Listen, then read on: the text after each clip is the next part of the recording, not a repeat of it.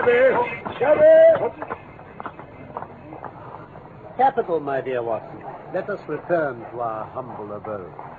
221B Baker Street, please, Cabby.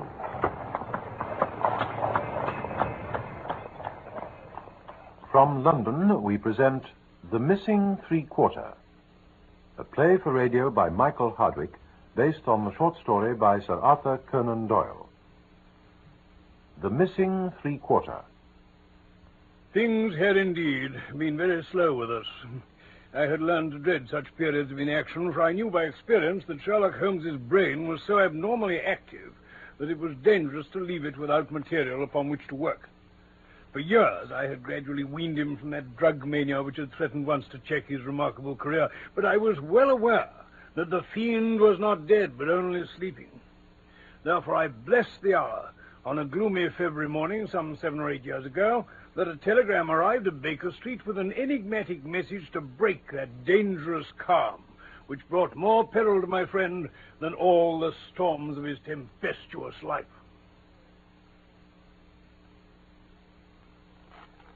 Um, it says, uh, please await me, terrible misfortune, right wing, three quarter missing indispensable tomorrow. Signed, uh, Overton. Let me see. Thank you. Hmm. Strand postmark and dispatch 1036. Well, no doubt the telegram will shortly be followed by the sender.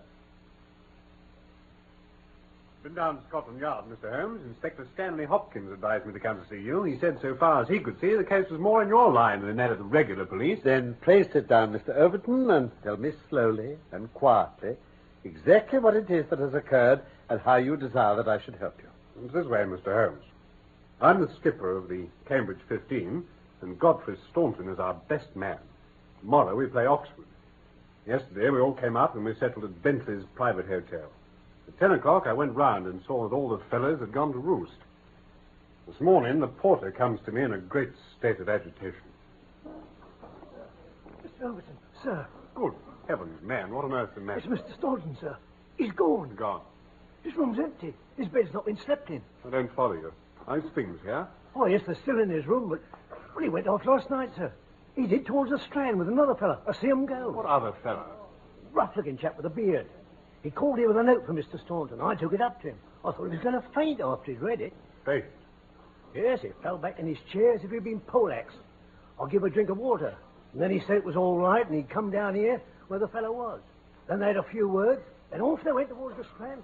Almost running they were, sir. And what did you do when you heard this, Mr. Overton? I wired to Cambridge to find out if anything had been heard of him there. Could he have got back to Cambridge? Yes, there's a late train, but no one has seen him. Incredible. Just before the varsity match. Uh, what did you do next, then? I wired to Lord Mount James. Why, to Lord Mount James.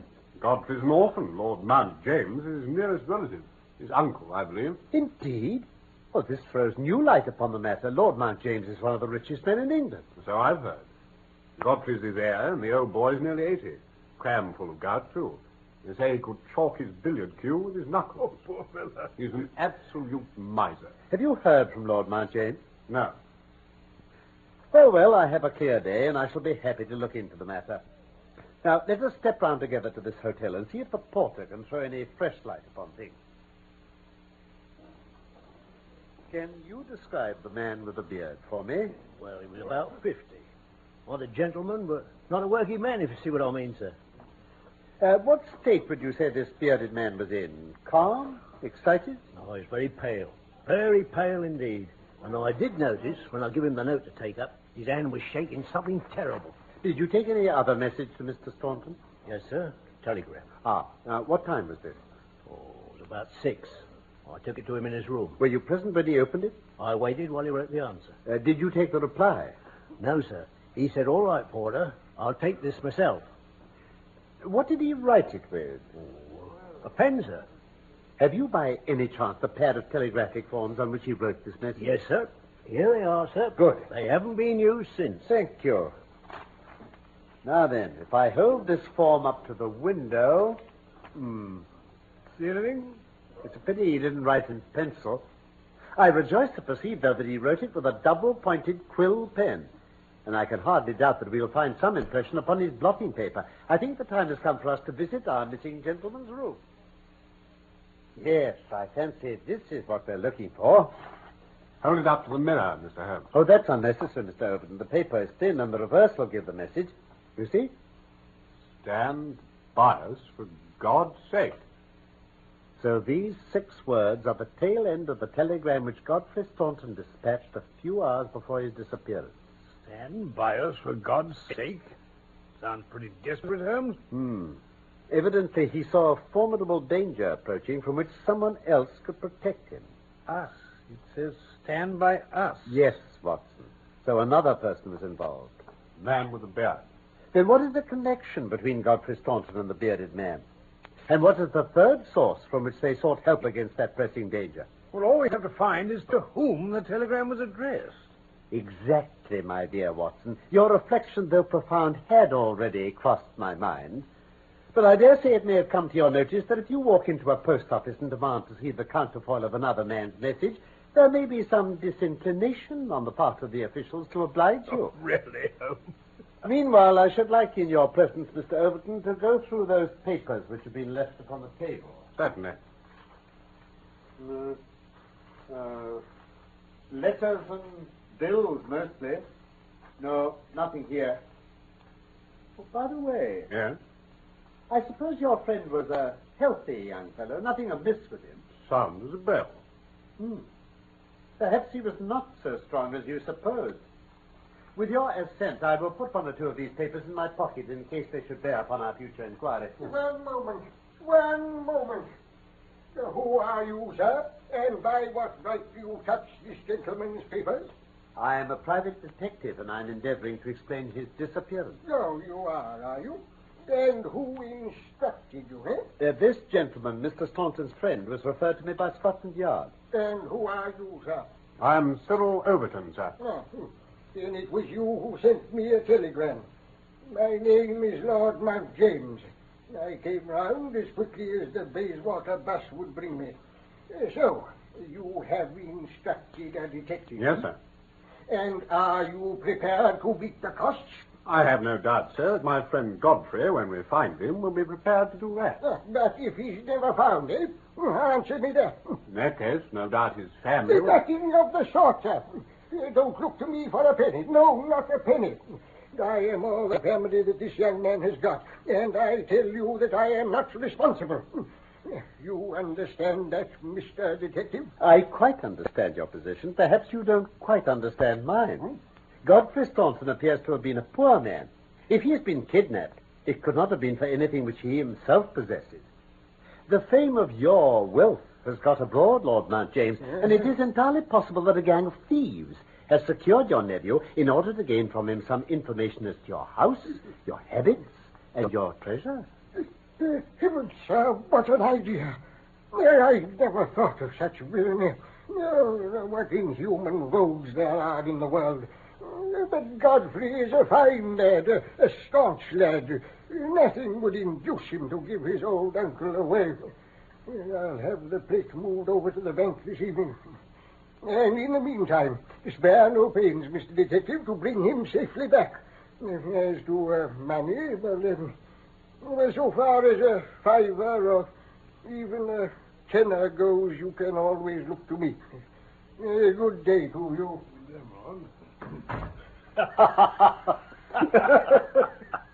Generous old soul. Well, Mr. Holmes, what's next?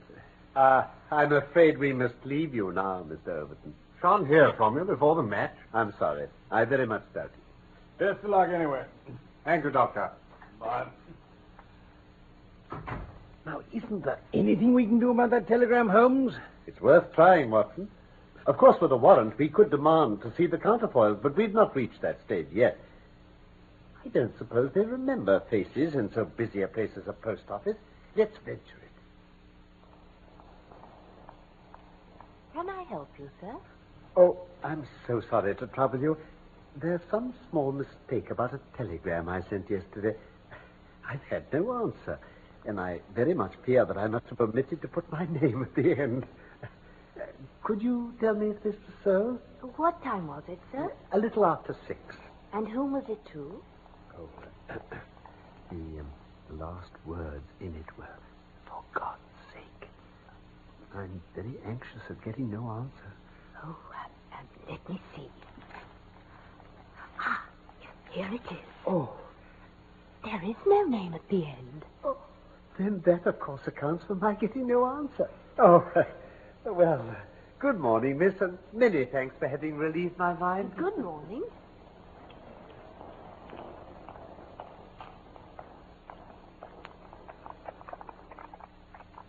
Well, Holmes? We progress, my dear Watson, we progress. Ah.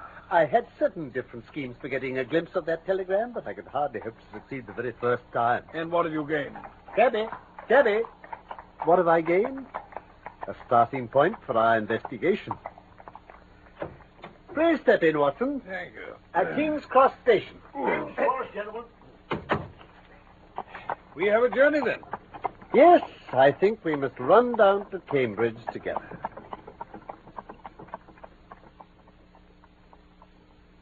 Dr. Leslie Armstrong? I have heard your name, Mr. Sherlock Holmes. I am also aware of your profession, one of which I by no means approve. In that, Doctor, you will find yourself in agreement with every criminal in the country. Uh, may I introduce my friend, Dr. Watson? How do you do, sir? Of course, I am delighted to meet one of the heads of our profession. Mr. Holmes, so far as your efforts are directed towards the suppression of crime, they must have the support of every reasonable member of the community. Though I cannot doubt that the official machinery is amply sufficient for the purpose. Where your calling is more open to criticism is when you pry into the secrets of private individuals, when you rake up family matters which are better hidden, and when, incidentally, you waste the time of men who are more busy than yourself. No doubt, Doctor. But I may tell you that we are doing the reverse of what you very justly blame, and that we're endeavoring to prevent public exposure of private matters, which must follow when once the case is in the hands of the official police. I have come to ask you about Mr. Godfrey Staunton. What about him? You know him, do you not? He is an intimate friend of mine. You're aware that he has disappeared. Indeed. He left his hotel last night. He has not been heard of since. No doubt he will return. Tomorrow is the varsity football match. I have no sympathy with these childish games. The young man's fate interests me deeply since I know him and like him. The football match does not come within my horizon at all. I claim your sympathy then in my investigation of Mr. Staunton's fate. Do you know where he is? Certainly not. Was Mr. Staunton a healthy man? Absolutely. Did you ever know him ill? Never. Then perhaps you will explain this receipted bill for 13 guineas paid by Mr. Godfrey Staunton last month to Dr. Leslie Armstrong of Cambridge. I picked it up from among the papers on his desk. I do not feel that there is any reason why I should render an explanation to you, Mr. Holmes. Very well. If you prefer public explanation, it must come sooner or later. You would really be wiser to take me into your complete confidence. I know nothing about it. Did you hear from Mr. Staunton in London? Certainly not. Dear me, dear me. The post office again. A most urgent telegram was dispatched to you from London by Godfrey Staunton at 6.15 yesterday evening, and yet you have not had it. I shall certainly go down to the office here and register a complaint. I'll trouble you to walk out of my house, sir. And you can tell your employer, Lord Mount James, that I do not wish to have anything to do either with him or with his agents. Dr. Leslie Armstrong is certainly a man of energy, Watson. Hmm. I have not seen a man who, if he turned his talents that way, was more calculated to fill the gap left by the illustrious Moriarty. Yes, but what happens now? Oh, my poor Watson. But if you would engage a room in that little inn just opposite Armstrong's house, I may have time to make a few inquiries. Holmes, where have you been all this time? Hmm? Oh, here and there, here and there. Ah, what's that? Let me see now. Oh, carriage and a pair of graves outside the doctor's door. It's been out three hours. Started at half past six, and here it is back again. That gives a radius of ten or twelve miles. And he does it once or sometimes twice a day. Well, nothing unusual for a doctor in practice. Ah, but Armstrong is not really a doctor in practice. He's a lecturer and consultant. Why then does he make these long journeys? And who is it that he visits? Well, how about trying his coachman? My dear Watson, can you doubt that I have already done that? I don't know whether it came from his own innate depravity or from the promptings of his master, but he was rude enough to set a dog at me. All that I have learned I got from a friendly native in the yard of our own inn. It was he who told me of the doctor's habits and of his daily journeys. While he was speaking, the doctor's carriage came round to the door. Well, couldn't you follow it then? Excellent, Watson. You're scintillating this evening. Oh. The idea did cross my mind. There is, as you may have observed, a bicycle shop next to our inn. Uh, yes. yes, Into this I rushed, engaged the bicycle, and was able to get started before the carriage was out of sight. And? He had got well out on the country road when a somewhat mortifying incident occurred. The carriage stopped. The doctor alighted, walked swiftly back to where I had also halted, and told me in an excellent sardonic fashion that he feared the road was narrow and that he hoped his carriage did not impede the passage of my bicycle. Confounded cheek. Oh, nothing could have been more admirable than his way of putting it. I at once rode past the carriage and went on for a few miles. Yes, Then I halted in a convenient place to see if it would pass me.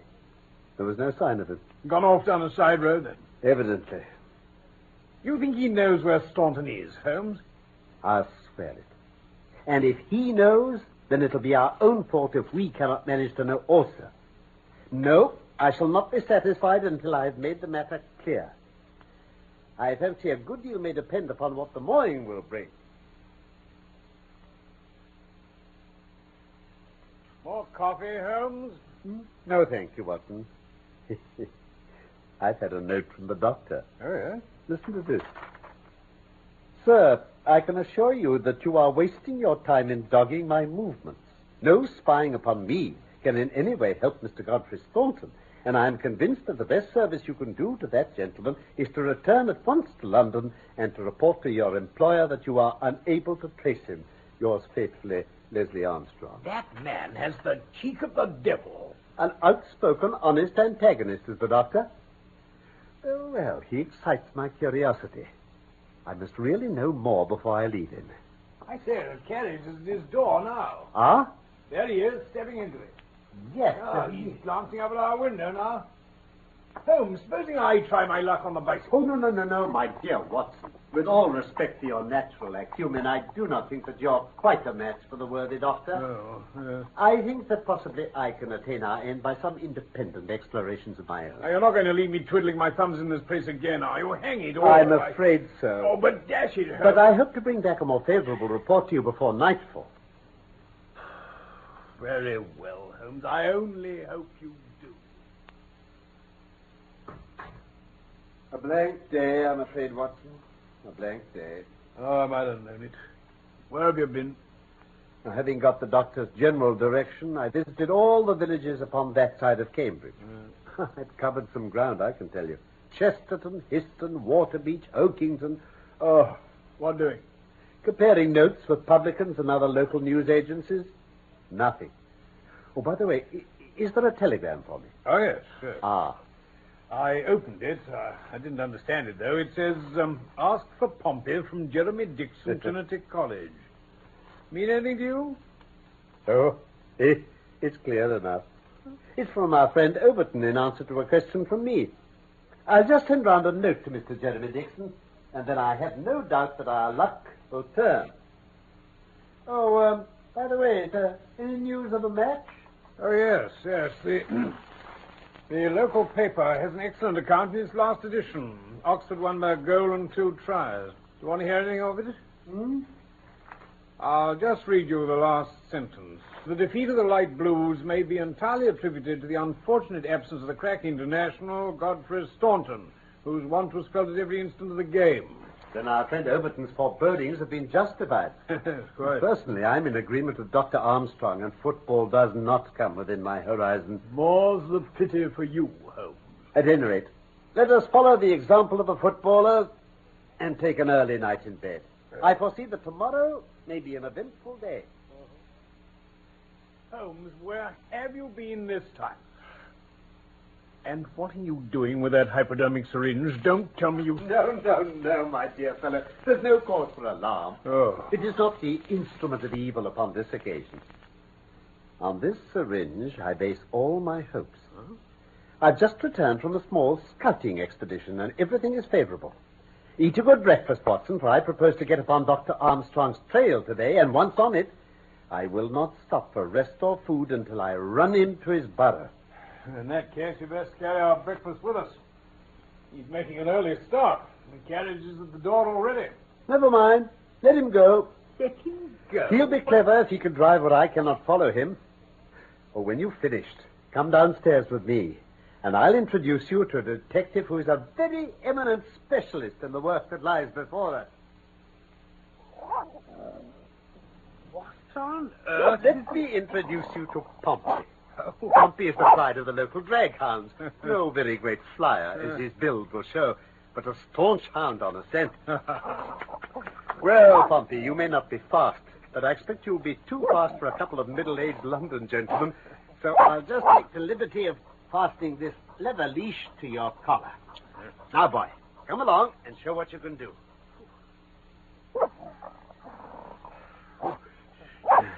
He'll run us off our legs at this rate. What have you done, Holmes? A, a threadbare and venerable device, but useful on occasion. I walked into the doctor's yard this morning and shot my syringe full of aniseed over the hind wheel of his carriage. A drag hound will follow aniseed from here to John O'Groats. Oh, he's turning off into this lane. What? Hey, Holmes, it goes back almost in the direction of the town. Oh, the cunning rascal. This is how he gave me the slip the other night. This detour has been entirely for our benefit, then. No wonder my inquiries among these villages led to nothing. I'd very much like to know the reason for all this elaborate deception. Uh, this should be the village of Trumpington to the right of us. By Jove, here's the brougham coming round the corner. Quick, Watson, quick, or we're done. Into the field.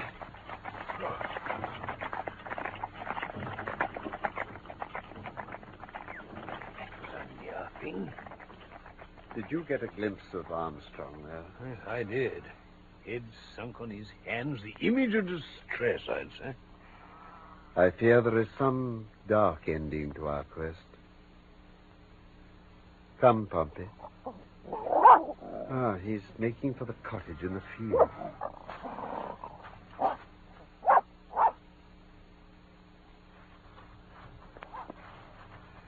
Now we shall see what we shall see. Listen, what's that? The doctor is coming back, Holmes. That settles it. We must see what it means before he comes.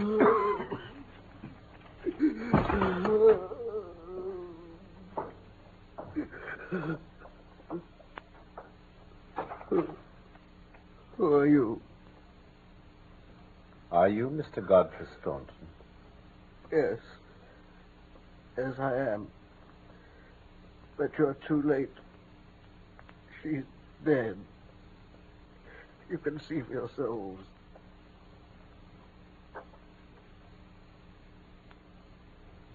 She was very beautiful.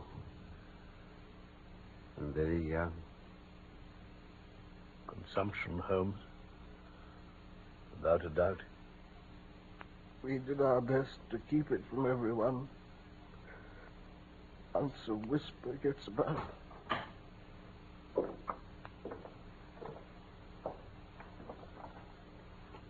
So, gentlemen, you have attained your end. You have certainly chosen a delicate moment for your intrusion. Leslie. I would not brawl in the presence of death, but I can assure you that if I were a younger man. Excuse me, Dr. Armstrong. I think we are a little at cross purposes. If you could step into the next room with us, we might each be able to give some light to the other upon this miserable affair. Very well.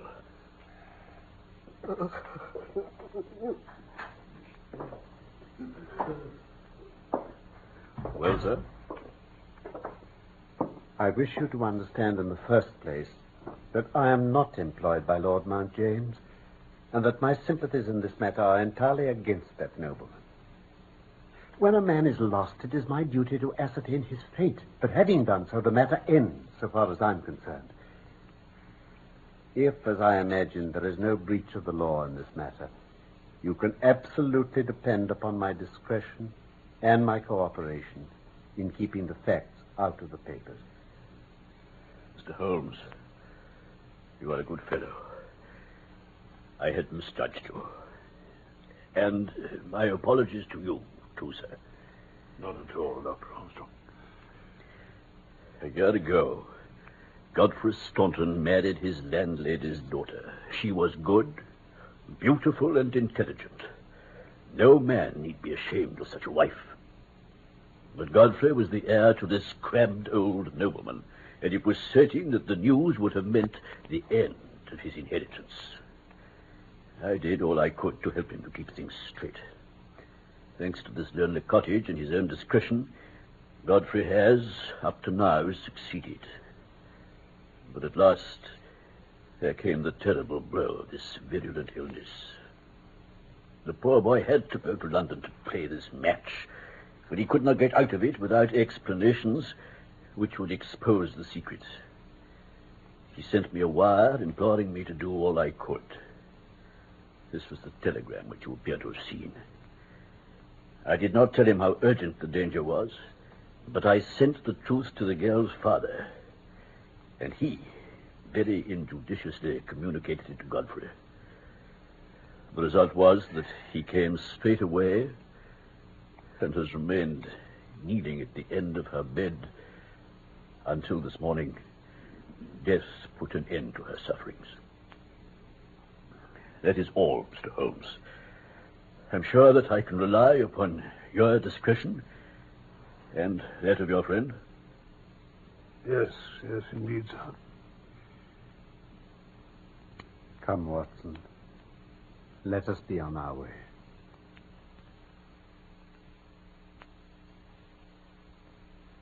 That was The Missing Three Quarter by Michael Hardwick, based on the short story by Sir Arthur Conan Doyle. Sherlock Holmes was played by Carlton Hobbs. Okay, so we have the car payment, the rent, utilities. And the repair bill. What should we do? I know. I'm going to CashNetUSA.com. I can apply in minutes, get an instant decision, and if approved, we could have the money in our account as soon as the same business day. When you need money fast, be the hero. Go to CashNetUSA.com to apply for the money you need now. The exact timing as to when your loan funds will be available will be determined by your banking institution.